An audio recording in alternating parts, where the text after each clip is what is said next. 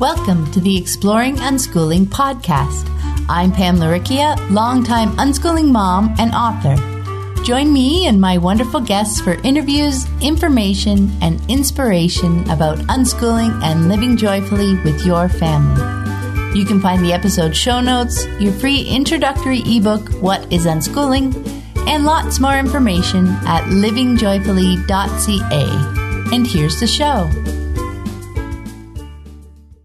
Hello, explorers. I'm Pam Laricchia, and this is episode number 166 of the podcast. It's the 6th of March, 2019, as I record this intro.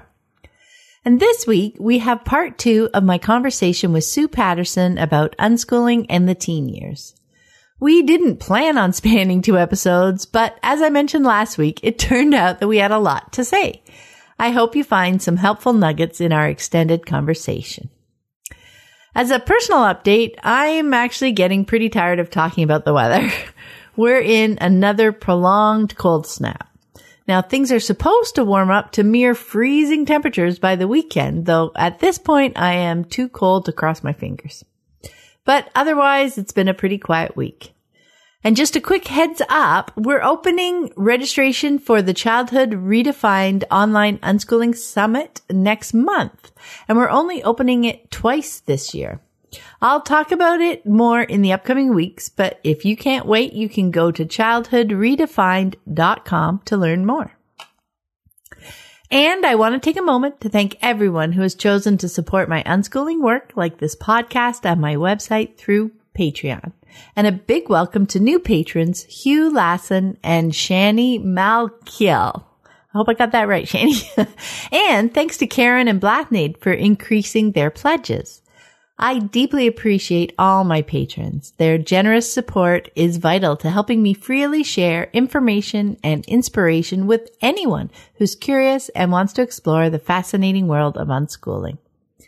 The March desktop wallpaper will be going out to patrons in the next few days, as will the official audiobook edition of What is Unschooling. If you'd like to join our community and scoop up some great rewards along the way, check out the Exploring Unschooling page at patreon.com. That's patreon.com/exploring unschooling. And now let's dive back into my conversation with Sue. Okay, now let's dive into the later teen years. So the second place where I typically, see challenges come up for parents and the transition into young adulthood. So at this point, the societal expectations can get really daunting for both us and for them. So let's start with that ubiquitous question, what about college? And let's ask that of ourselves first, right? Some parents who've chosen unschooling for their kids growing up do expect them to go to college. But that, we've been talking about expectations throughout this whole thing, and that can sometimes cause friction. And it's so important for us to ask, is college the necessity that it's made out to be? And how, there's no right or wrong answer here, right? Certainly from the team's perspective. That's kind of where we might be able to get to as parents. But how can we find our way through this question of what about college? Yeah, I think it's a lot of that personal work too, that you've got to look at. What do you consider success? What do you think a successful teen year ends in what? Do you think it ends in college? Do you think it ends in a great career, a great relationship? Do you think that success, even as I'm saying that, I'm starting to think maybe we just need to pull that out of our language altogether, because just like we went from childhood to teen years to young adulthood. Did we say that? A successful childhood? Yeah. We don't say that. So why can't we just say they are living and growing and loving and learning? Well, yeah. And they are doing it. Why all of a sudden do we get to define what their success looks like? Right. I think that's ego on our part. I think that we want to be able, I think that a lot of, you know, you think about, I always think of Facebook as such an interesting, like, view on, you know, cross-section of parents, you know, where you can, and clearly that a lot of people view success as college to great career. Well, first of all, we know that college doesn't mean great career. The fact of the matter is a lot of people don't even do what they went to college for.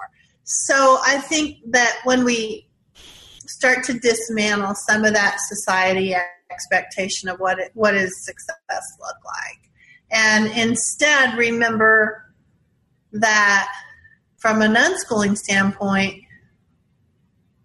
we don't get to pick for them what is going to be successful or not successful, or what their path is going to be. And I know next week I turn 58, and I can tell you that there will be many job changes all throughout life, careers, giant career shifts. And so let's not get all like bent out of shape over getting that college degree. And if you find yourself saying, they got to have that college degree, why? Does it matter to what they want to be? You know, they want to be a doctor. Okay, they're going to have a college degree. So then you do the stuff that needs to happen to get there, but you don't have to. I think that, this is such a huge topic. Because the success part is huge, because we have to kind of dismantle that mentally for ourselves, that it is okay whatever they choose. It is okay that they don't choose. It is okay that they wait to choose. There is no pressure to make a decision until you're ready to make the decision. And when you take that pressure away, then you can make decisions. Sometimes that pressure is what's immobilizing everybody, you know? And so I think that we have to kind of look at the reality of our life in this society. Some careers need college degrees and some do not. And they are not, one is not better than the other. You know, I know people without college degrees, and they make way more than the people I know with college degrees. So that's not a factor. You know, I think that we have a lot of money in the world goes towards making sure we all think that college degrees are the answer. And I think we have to be good consumers. You know, we have to really think about, is that really how I want to spend my money? Is this really what we want? It may be. You may have money to burn and you just want them to have the experience and they want to do it, and okay, that's fine. I don't really know very many people like that. But I think we have to kind of try to get off that conveyor belt to college and really think about what are the next steps that are going to happen and what's necessary. Because I think a lot of parents of teenagers end up thinking they have to spend those teen years prepping for college, that if they don't get ready, then that door will close and they won't have that as an option. And so they may be, okay, Sue, I'm fine with the idea of that college, maybe yes, maybe no, but I don't want the door to close. I don't want them to come to me at 17 and say, you didn't prepare me, and now I can't be a doctor. Well, that's a great point. You know, that's kind of part of the next question. What if they do decide they want to go to college? You know, how can we help with that? Because I know that's part of your experience too. And so I just want to, you know, reiterate your point that I think, again, it is our work to do just to question why we might be holding this expectation that college is it. Like, that they need to go to college, that it is the only path. There we go. That it's the only path forward for We go back to that word success, right? I know. That's the hardest thing. Yeah. And why is it, you know, the only way? Why is it so important to you? It, like, these are all questions, and there's no right or wrong answers. Truly, this is your own family. It's understanding yourself and where these things are coming from. And then I think a little of it, though, is school conditioning. Okay. I think that school completely conditions us to believe to stay in school, go to college, you will be the straight A student, you will be the one who succeeds in life. Yeah, I think that's what you're going to find when you answer that question. So the kids have heard that growing up. And we have certainly heard that growing up, and then we have heard it reinforced year after year after year. And you know, when your kids get to that late teen years, they're asked that all the time, right? What college are you going to? You know, right. What are you going to do? Like you were talking about all the different careers and everything. We're still fixed. You know, what are you going to be? You know, like as in, there's only ever one thing. You know. Go to college, mm-hmm. be whoever you're going to be. And yeah, I got to tell you, my daughter, who's a hairstylist, she is actually making more money than my college graduates. Mm-hmm. But she often has clients sit in her chair and say, well, this is all fine and good, but what, are you going to go back to school? Are you going to go to college? Are you going to, like what she's doing isn't good enough, yeah, or isn't a legit career, and you know it's a pretty legit career. And I think it's weird, and it's weird how I think it is a judgment. I was just thinking, should I say it? But they're not going to watch this. So. It's so intrusive to make that kind of a judgment call on somebody, and it is because we believe in society this is the right way, this is the way, and we just assume that everybody is in complete agreement with us. Mm-hmm. You know, and that's not. And I think that when we think, well, why do I think that? Well, that's one of the reasons why, because all of society kind of inundates us with this idea that you better go to college. Do you want to amount to anything? You know, and definitely. Yeah. So I wanted to touch on that question of, you know, people who might be worried that they're closing the door, that their child as teen needs to be prepping for this possibility, right? So can you speak to that? Yeah. No, you don't have to prep. You know, no prep required. And so somebody says, well, they're not going to just learn algebra on their own. Kids that really love math probably will. Lots of us are actually learning algebra all the time. You know, we're learning algebraic concepts all the time. When we're deciding how long do we have until we have to get somewhere? And do I have enough gas in the car? And can I go a little? I mean, those are all just algebraic equations that we're figuring out, and we have somehow made them like some big deal. But the truth of the matter is that if somebody decides, I want to be a such and such, and they really want to. Maybe they've done an internship in it. They've talked to a lot of people. They know they like this a lot. They can take classes. They can take classes online. They could take community college classes. They can do what they need to do. They don't have to sit there and work their way through all the key two workbooks so that they know percentages and they know where decimals are. Real life is giving them some opportunities to purchase things and to add things up and to make guesses about stuff. And when they go to take a community college class and they have to do the placement exam, it will tell them where they need to be. And it may not be you're going to start at this level up here. You may start down here. And that's okay too, because then they'll teach it to you. And so one of the things that Katie said when she went and she did what she considered really poorly on the placement exams, because this was a kid that really spent, she had jobs, so she was making money and out in the world, but she also spent a lot of time on acting and dance and voice and theater. And so she was doing nothing as far as that kind of prep that people would do for college. And so when she went to take the placement exam, she didn't score that well. And at first she was like, really felt bad. And, you know, I was trying to figure out, okay, I don't know how to handle this, you know?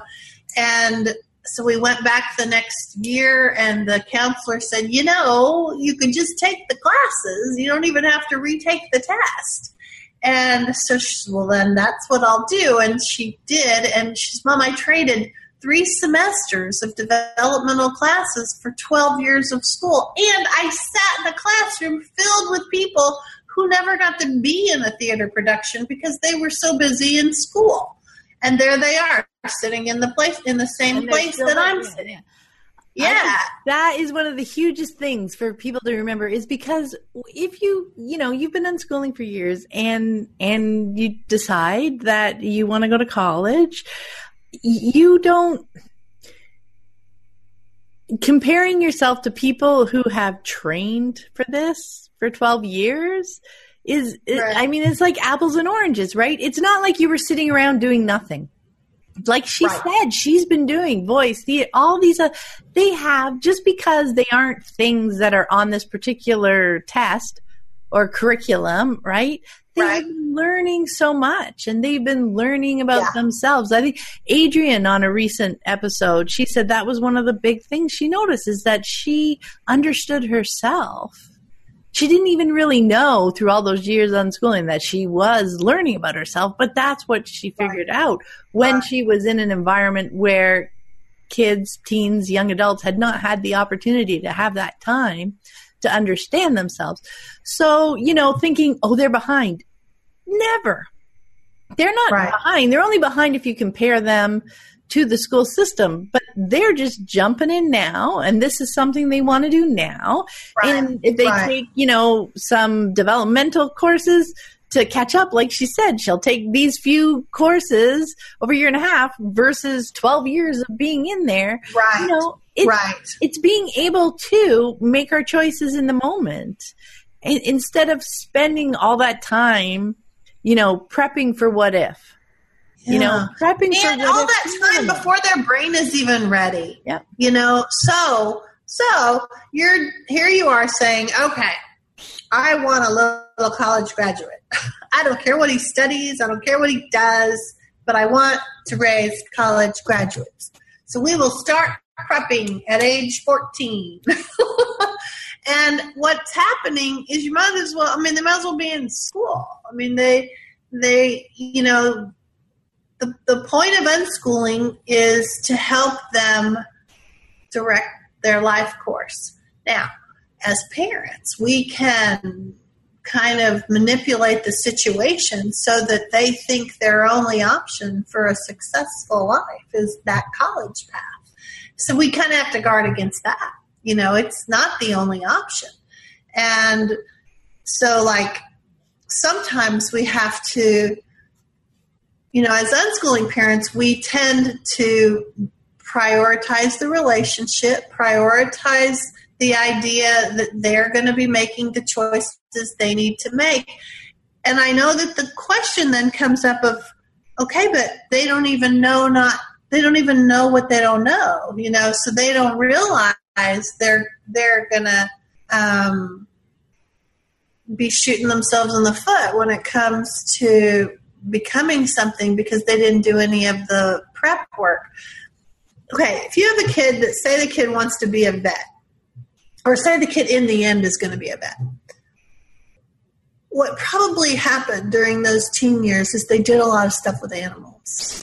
And maybe they showed up at a vet clinic, or maybe they worked at the Humane Society, or maybe they worked at an animal hospital and walked the dogs, or they rubbed shoulders with other vets. They started to see other ways that they could do that.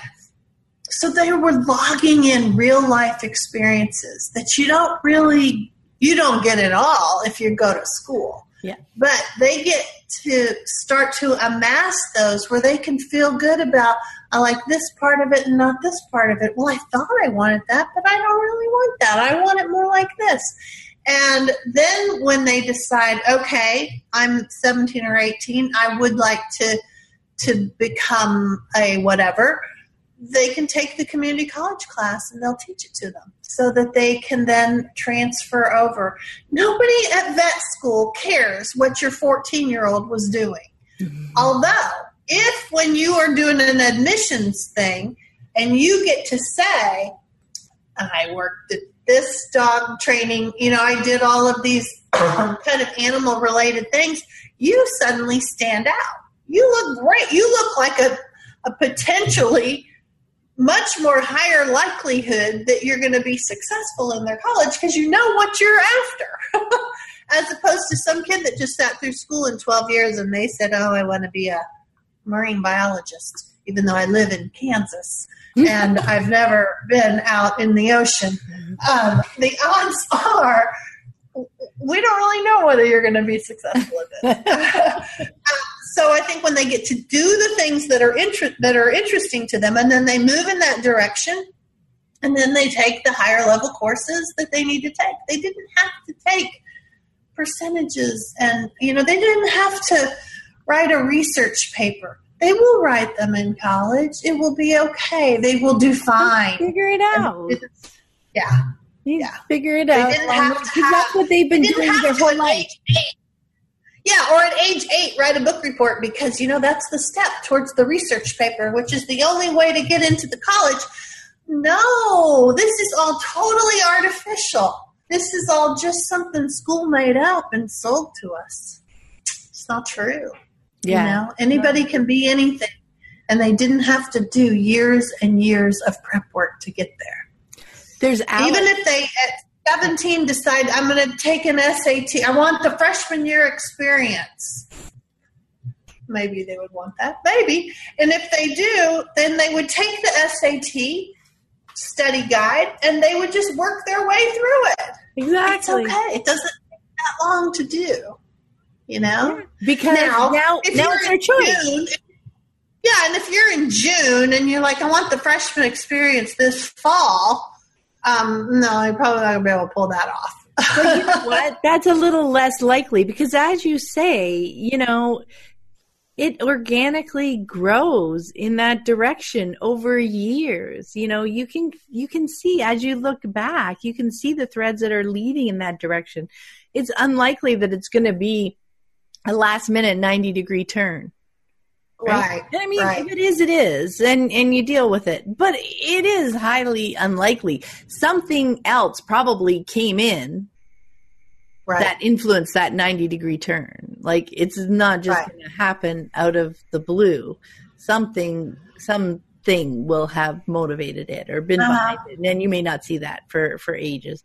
But, when it's their choice, even if it's not something super fun, they have a goal. They have an aspiration. They have a reason for wanting to get through that. And that is the motivation. And they will learn so much faster rather than, seeing it as an obligation or something I need to do. And in fact, we end up creating obstacles. If we make a kid do something way before they're ready to, way before they see value in it, then when the time comes that they need to do it, then they kind of have all that resistance to it because they've had all these years of having this really unfun thing going on in their world. And I think that sometimes people think, well, how are they going to buckle down and do it if they've never had to do that before? And the truth is, all of us buckle down and do whatever we have to do if we decide we want it. And what? I bet they have done it, and we just haven't recognized it. They've buckled down to finish that game. Even when they're playing their computer games. Yeah, exactly. That they did something because they wanted the next level. It wasn't that they really liked this part of it, but they stayed with it because they knew there was something on the other side they wanted. Yeah. So they're learning how to do that. You know, that's not something you have to train for. That's something that happens naturally. I love that phrase that you're using about training for it. There's no training. You don't have to train for it. Exactly. And in fact, the only thing there, Kathy Earle wrote this great article about how we have this chunking that happens, you know, in our brains, and it allows us to have hooks so that if we've had lots of life experiences as a child and as a younger teen, then when we're older teens and we're taking a more abstract approach at learning something, we have all these real life experiences to hook into to have it make more sense to us. And that's what school kids don't have a lot of. And that's why a lot of us can remember our school experience as like, oh no, I just was like trying to make it through. It made no sense to me whatsoever. And because there was no like something to hook it into, you know? Yeah. No connection to your real life for it to, okay. Yeah. That's a great point. Now I forgot what it was. Oh, sorry. That's okay. We'll stay with that. That is a huge piece, is because, you know, when they're choosing college as something that they want to do, not as in here's all the college courses and you get to choose which one you do, but the way I want to pursue it looks like I might enjoy taking that path. The college path, right? And if people are worried, I loved your math example way back when, because I had Alec Trossett on the podcast, and he just went to college, you know, he didn't prep for it. And now I think he's doing his master's in a math related program. You know, you don't need all that prep work just in case, but wanting something for yourself is a great way, great motivation to get through it. Yeah. And you know, I mean, I think he started at a community college and then moved to a different college. That's the whole thing. You know, right. There's no right way, one way. There's no wrong way.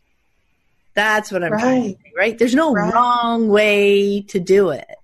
If things come up, we find a way for them to work for us. Right. And we're so motivated at that point. Okay. Now I wanted to jump to the bigger picture. Like that was pretty big picture, but let's get to another comment. And I love this question that comes from unschooling parents of teens. How can we help and support them as they grow up and into the world? So yes, we just dove deep into that college question. But there are so many other possibilities, right? Like getting a job or traveling or transitioning into paid work in their interest or passion field and so on. There's so many other choices and possibilities. Not only, this is something that's really interesting for me, not only around choosing what to do, but exploring who they are as a person and young adult. So I was hoping you could share a bit about how you supported your kids as they moved through these choices and transitions. Like it's not all about college. I think generally it's kind of the same, because as unschooling parents, we're supporting them and helping them through all their different choices. But let's just talk a little bit about how we can do that, how we can help them. Well, and I think that a lot of it is kind of a continuation of what we always have done, in that you look at that kid in front of you, whether that kid is 14 or 24 or what, you know, you look at that kid in front of you and you see, what do they need? What do they need to do for themselves? What do I need to help them with? What is interesting to them? What more exposure, you know, because I still have more life experience than them. What exposure do I need to give to them so that they can start to make some choices for their life? And I think that so transitioning transitioning can look really different, and sometimes it's a super, super long path, and it has to do with just living together and being okay with their choices and being helping them figure out, I don't know, where do you want to go next? What do you want to do? And without actually asking that, because I think that sometimes we think of that and then it's, I don't know. And so instead, our job is to observe enough that we can kind of toss something out there and say, hey, do you want to, let's go to such and such. And they can be like, all right. And then you get to see, you know, are they interested in it or not interested in it? And I don't think that we have to, you know, I think all three of my kids, and they knew where they wanted to go. It was just my job to help give them resources to how to do that. And for me to not try to say, I think you should do this, you know? And I think that it's really undermining when you do that, because what happens is then what they'd like to do, they realize that you're not crazy about that choice. And so they either have to risk not getting your approval or being the rebel. And depending on their personality, you know, it just depends on which way that will go. But I think that it's you know, I'm just trying to think of each of those, the course that they took. I just supported where they wanted to go. And I didn't have my own agenda of what should happen next. Because really nature takes care of that. Nature moves them out of the house. Even if finances move them back in sometimes, because that happens too, but it's okay. You know, you support them where they are, and the more they get used to making decisions for themselves, then you are just there to help them, you know? Yeah. So I think that, like, Michael wanted to travel from an early age. You know, we had an exchange student when he was 12, and so by 16 he was going to Japan because he wanted to be an exchange student.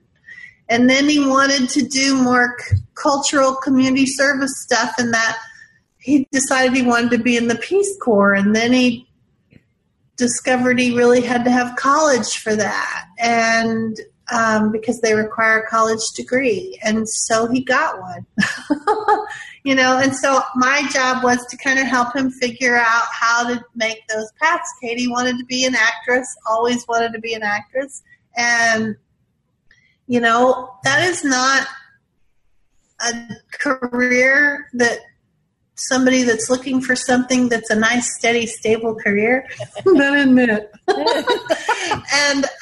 But does it make her happy? Yes. So is that the goal, to do what makes, you know, to help them have a happy life? Yeah. And so does she have some skills that she can make enough money if there's no acting gig? Yeah. Is she driving an Uber sometimes? Yeah. You know, that's okay. You know, something about when you think back about your own 20s, or you know, you made all kinds of choices that led you to where you are now. Your kids are going to too, and that is okay. And it is far more important that they know that they have a parent that supports them and says, hey, you can make that choice. Let's go that way. And that works. So I don't know how I got there. Well, I think one thing, you know, the different possibilities, you know, as the question was, getting a job or traveling or that kind of stuff. How do we support that? It's supporting them all the same way. You're not actually doing something different. And it's not like you need to sit them down and say, okay, what do you want to do? Do you want to get a job now? Do you want to go traveling? Now it's time for adulthood. these things are just, they're growing up. They are growing up. Yeah. They're going to have different things that they want to do. And like you said, it's all about supporting whatever it is that they're trying to accomplish. Mm-hmm. You know, mm-hmm. maybe it is helping them. Like, you know, with Lucy, it was figuring out, finding that first apartment for her in New York City. Right. And mm-hmm. after that, she forever found her own apartments after that. Not that I wouldn't have helped her, but that was something, you know, she took over when she got, it was, you know, something new she wanted to explore. She was 18.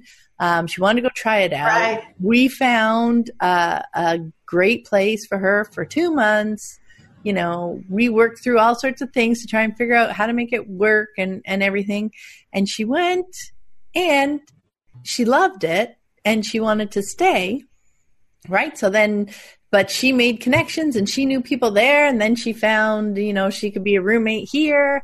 So she moved there, you know. It's all about, it's not something that you can think about and solve ahead of time. It's all in the moment. That's so true.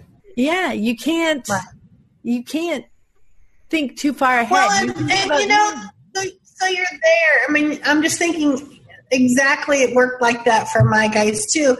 And then there would be something, because nothing is ever like a straight line. Yeah. You know, so Katie was off at a acting conservatory, and next thing you know, she has the flu.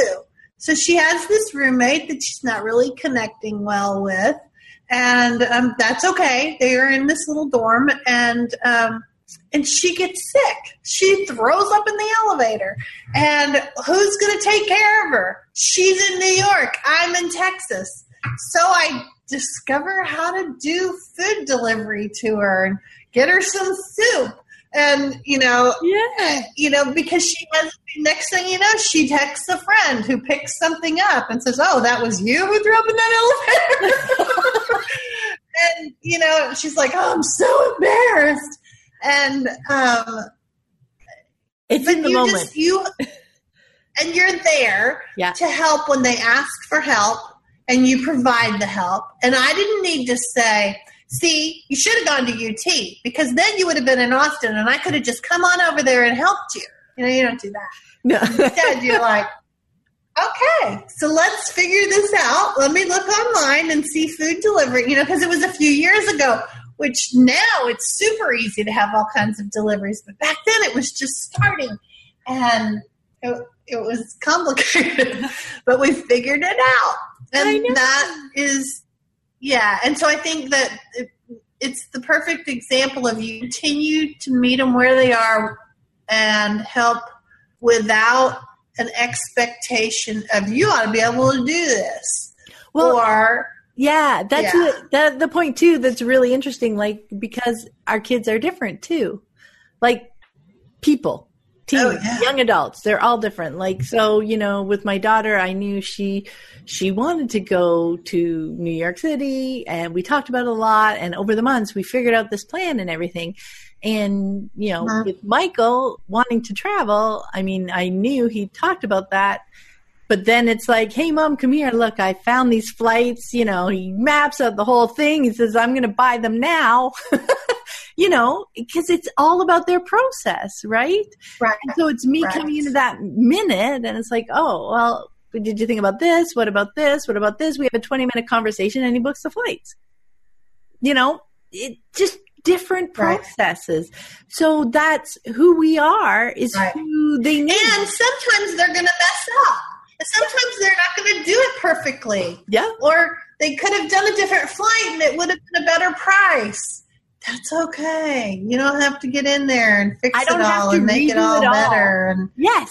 It's theirs. They own it. Because this is what they want to do, right? That's how they learn about it. If I were to go in and say, you know, "Let me go look at flights," you know, implicitly saying I can find a better deal for you or whatever. No, it's like, "You want to buy..." And maybe you can. I mean, that could be actually true. And unless they ask. But do they then doubt themselves? Yeah. The price you pay is way more than the price of the flight. You know, the prices that they don't have confidence in their own ability, and you just keep like cutting them out at the knees. And because so you know what? That's just we don't do everything perfectly. No, right? Like at all. We're always making our choices, right? I think it's really important to think back at your early 20s and all the mistakes you made, and how you were able as a parent, and how you were able to grow from that. And you want so you may say, I don't want them to have to make the mistakes I made. Well, they're not going to. They've got a completely different agenda of mistakes ahead of them. And that's okay, because it's theirs, and they'll figure it out, and they'll move forward, and you have to just kind of get okay with it. And that, to me, was one of the hardest things about as they got older. Their decisions were bigger. You know, their decisions were sometimes harder to deal with, but I guess that's why all of parenting is a good on-ramp for the next level that you're coming to. But you know, it's all the same, really. You know, it's about meeting them where they are, valuing their decisions, seeing that even those decisions that may not be your choice, part of choice means they get to say no.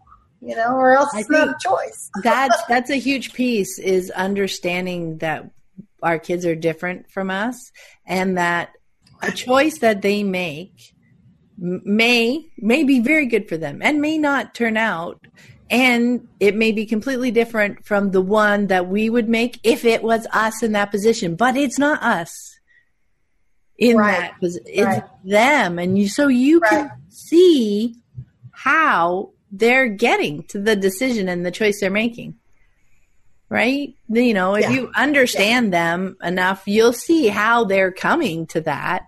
And even if you think, well, I'm not sure, but it's not my choice to make. They, like Michael called me and asked me for my input at that point in his process.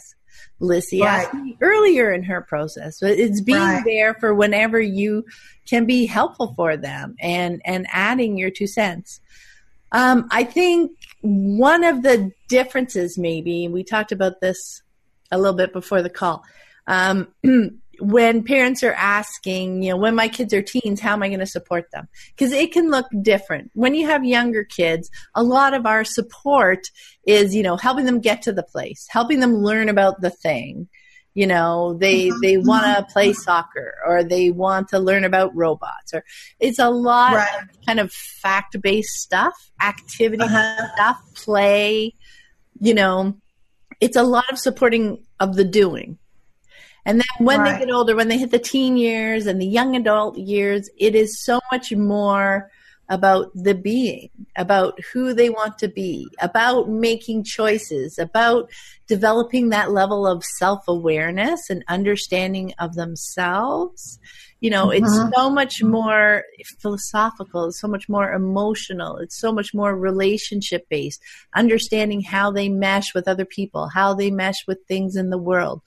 What is it that they, you know, like to do? How can they accomplish that?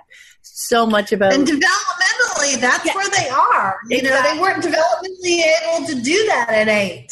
Yeah, you know? So it was a lot more hands-on when they're younger. So I think now maybe part of the question too is now it's a lot more conversation. And it's a lot more being that other person that they can bounce things off of. That person who can give them some feedback for a situation when they're looking for some feedback on it, right? Not versus stepping in. So I think maybe that might be some of the answer that they're looking for, that's kind of the difference between unschooling in kind of the childhood years versus unschooling in the teen years. Of course, we support them by driving them places and getting them things, but that becomes less part of our job because as I was saying earlier, you know, at this point, they don't need us to look up a lot of information for them to help them find things and learn specific things. They know how to do that now. They know how to learn. They're you know, Googling things. They're tinkering with things. They're figuring things out. you know, they can get their food, they're learning about cooking, you know, all that kind of stuff. They can kind of take care of learning on their own and just ask when they have a question, right? So we're less involved when they get older in that kind of side of their learning, and so much more in the, you know, as they're weighing things out, who do I want to be the person that acts like this or that says this, or, you know, what choices can I make in this decision? Who's going to, you know, feel bad if I do this? You know, it's so much more moral, philosophic, you know what I mean? So many more conversations. You know, they're even like, I was out, you know, with this family. Well, you're much more in kind of a friend status, even as it evolves, you know, that lots of times you hear people say, well, you're not their friend. Well, you kind of are, you know, if you can do this in a way that isn't manipulative, if you can just be the friend that listens and bounces ideas off of, and have you thought about this, and, you know, and watches to see how did they react to that. Did they prefer that I not give input at this time? Maybe it's the kind of thing that you can say, are you just looking to bounce the ideas off, or do you want input? And maybe they'll say, no, I just really want to talk it out loud, and then I'll be able to know what to do next. Yeah. Great. Be that person for them, you know? Yeah, yeah. I mean, when they say don't be their friend, it's ridiculous. But, you know, it's not a friend as in rah, rah, rah, whatever you want to do. Well, and it's not a friend like I'm going to go tell them my problems about something. It's not a two-way. It's not a normal friendship. It's an I give friendship. Well, now, I mean, if I'm having challenges about something, like, but it is. That's true. I have many times turned to them and said, well, what would you do about this? Yeah. And they give their input, and that's cool. Yeah. You know? It's about knowing the person. There's some friends you don't take some things to because they're not going to be able to give you any useful feedback, or it's going to trigger something for them, or, you know, whatever it is. It's understanding the person, right?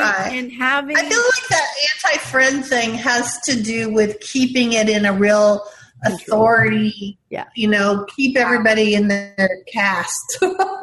You know, make sure you know where you are and where I am. Hierarchy, yeah. Yeah. No, and I know that's where it comes from. But then when you say, no, I am their friend, if they're looking in that hierarchical way, they're saying, oh, well, then you're just a permissive whatever kind of person. They don't understand what we mean when we say be friends with them. They're imagining something completely different too. Well, and they're thinking you're like gonna go be drinking buddies or something, you know. I mean, it's not exactly like So no, it is still a different relationship. And it's so you know, I think just this whole unschooling parenting gig is so different than what anybody thinks it is, and we can't even really like firm it up, you know, because it's all individual people. So individualized. Yeah. I think that when we're, you know, when we say individualized, we mean it. You know, as opposed to school that says it's an individual. School's individualizing is like saying, which shirt do you want to wear, the red one or the blue one? And calling that individualizing. Calling that having choice. We're like naked today. You know what? You know, let's wear, you know, or whatever, PJs all day, or you know. Well, and that goes back to when we were talking about earlier about all the additional things that might be in the constellation of that individual. You know, whether it's you know, physical challenges. Yeah. All the kind of things that make them individual. You address all of those because you're engaging with them as that whole person that they are. Right? And whatever it is that they're having challenges with, want a little bit of help with, or just you notice they're having challenges with, those are the kinds of things you're going to bring to the table, right? No matter what they are. It's not just about academics or about like normal things or anything like that. Whatever. It's life, right? And we're helping each other through life. Yeah. Okay. Mm-hmm. One last question. Go ahead. Well, I was just going to say that I just want to like go back to that part about prepping them. Yeah. Because I really think that lots of times when we think about unschooling and teenage years, we think that we have to shift from that way that they were. And I think that when we really understand unschooling and we understand that we're connecting to this person in front of us and looking at all of their nuances and relating and connecting and helping and fueling. And, you know, it's that dance of sometimes we lead, sometimes we let them. And it continues on through teen years. You don't have to have a big shift. You don't have to suddenly turn all academic. You don't have to turn all suddenly, let's now prep them for this other thing. It's just not necessary. And I think that sometimes people think that. And I don't. I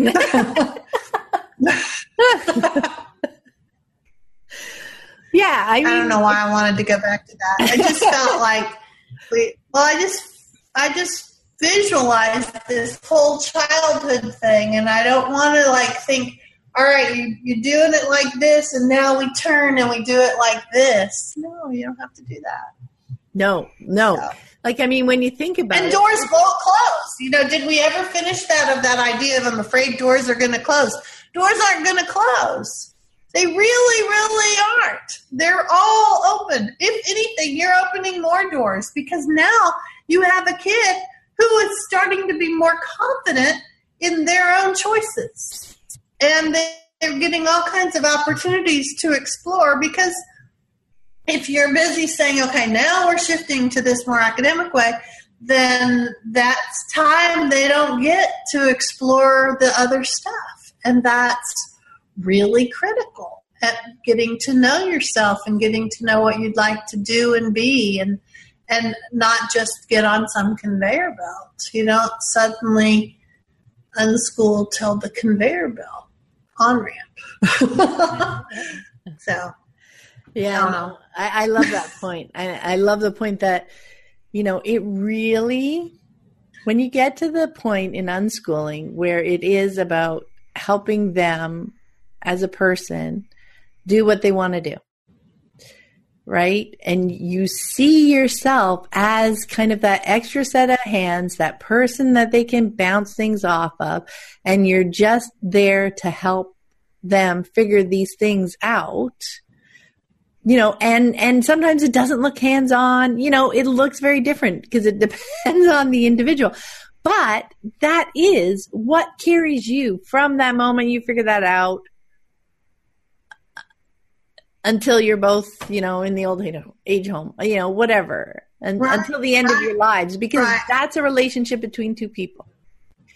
And, you know, things are going to change. Like I was talking about earlier, the help that they're going to need when they're younger is more likely going to look this way. And the help that they need as they get older is going to kind of look like this way.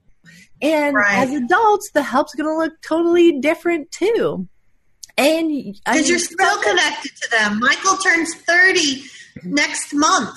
And I'm still having conversations with him about work or about neighborhood or, you know, it's just a different. That's being more in relationship with them. Like, it doesn't look the same. I don't know every last detail of their lives now, you know, because they're older, but we're still connected. We still have conversations. We still, you know, connect and enjoy over things. We still bring each other questions when we have questions or challenges. And sometimes, you know, we go through a time when we're helping them more when they're going through bigger challenging times. Right. And sometimes things are going smoothly and we're all kind of doing our own thing. And vice versa, you know, as they get older, they're the ones, they help us too through, and we can bounce things off of them. It's just being in relationship with another person. So when you look at the root, at the foundation, it looks the same throughout. How it literally looks day to day over the seasons and over the years changes, but the roots of it never does. It's being in relationship and helping each other out. Does that make sense? That's right. Yeah, that's it exactly. Awesome. Okay. Phew. Thank you so much. Yeah. Thanks for letting me meander all over the place. Now we're going back. Now we're coming here. But, you know, I think they'll see the connections. I think mostly we had a thread through there, so that was awesome. I really appreciate you taking the time because it's a big topic, but I think it's so important, and we get a lot of questions about it. So I wanted to really, really dive into it for people. So everybody listening, I hope you found something helpful in there, even if, you know, whether you have teens now or you still have young kids or whatever, you know, it'll give you a bit of an idea of how things might go, etc. You can always comment with questions on the website, on the blog post for the podcast episode. I'm sure we will both happily be in there too, if we maybe missed something. Yeah, I'm already thinking of something like, what about... Anyway, you want to tell people how they can get in touch with you online? Yeah, they can get in touch with me at suhatterson.com or at unschoolingmomtomom.com. And there are lots of little ways to get support.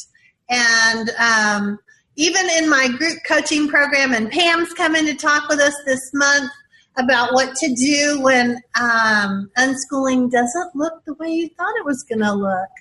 Or maybe you're making a lot of comparisons still. What is that about? So you could join us up in there. That's happening at the end of this month. And I just find that I really like creating more things for unschoolers. I know. You know, I just feel like all these years of information, I just want to find a way to get it to people so that they can have a happier life, so that they don't think I got to do this and then duplicate school. No, you don't have to. So, you know, between the monthly unschooling guide and the group coaching and then one-to-one coaching, which is really great because then that just helps you get on the right track. And then Unschooling Mom to Mom on Facebook, we have that, and YouTube, and Instagram. It sounds kind of insane, really, when I start this. It didn't all start in one year, so that is why just a culmination of a lot of things. And so you can always reach out, and we'll see what we can do because I do a Q&A over on the Unschooling Facebook group on Tuesdays and Thursdays if you want to have a couple questions, get a little free advice. That's awesome. Thank you. Yeah. Thank you for having me. This is always so fun. We went on and on, didn't we? Yeah, I think we did. That was awesome. All right. I'll talk to you soon. Bye. Okay. Bye. Thanks for listening. I hope you found it helpful. You might also like the backlist episodes at livingjoyfully.ca/podcast. While you're there, be sure to pick up your free copy of my book, What is Unschooling? In it, we'll explore some of the common questions people have when they first hear about unschooling, like how will my child learn? How do I know they're learning? What is deschooling? And how do I get started? It's also available at many online ebook retailers. And if you'd like to connect online, you can find me on Facebook at Living Joyfully. Until next time, have fun living and learning with your family.